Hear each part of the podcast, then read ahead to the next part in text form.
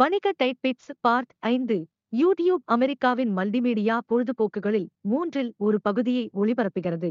Walmart ஒவ்வொரு மணி நேரமும் சராசரியாக ஒன்று புள்ளி எட்டு மில்லியன் டாலர் லாபம் ஈட்டுகிறது. வேலை வாரத்தின் மிகவும் பயனுள்ள நாள் செவ்வாய் ஐபேட் இரண்டு அமெரிக்காவில் தயாரிக்கப்பட்டால் ஆயிரத்து நூற்று நாற்பது டாலர் செலவாகும்.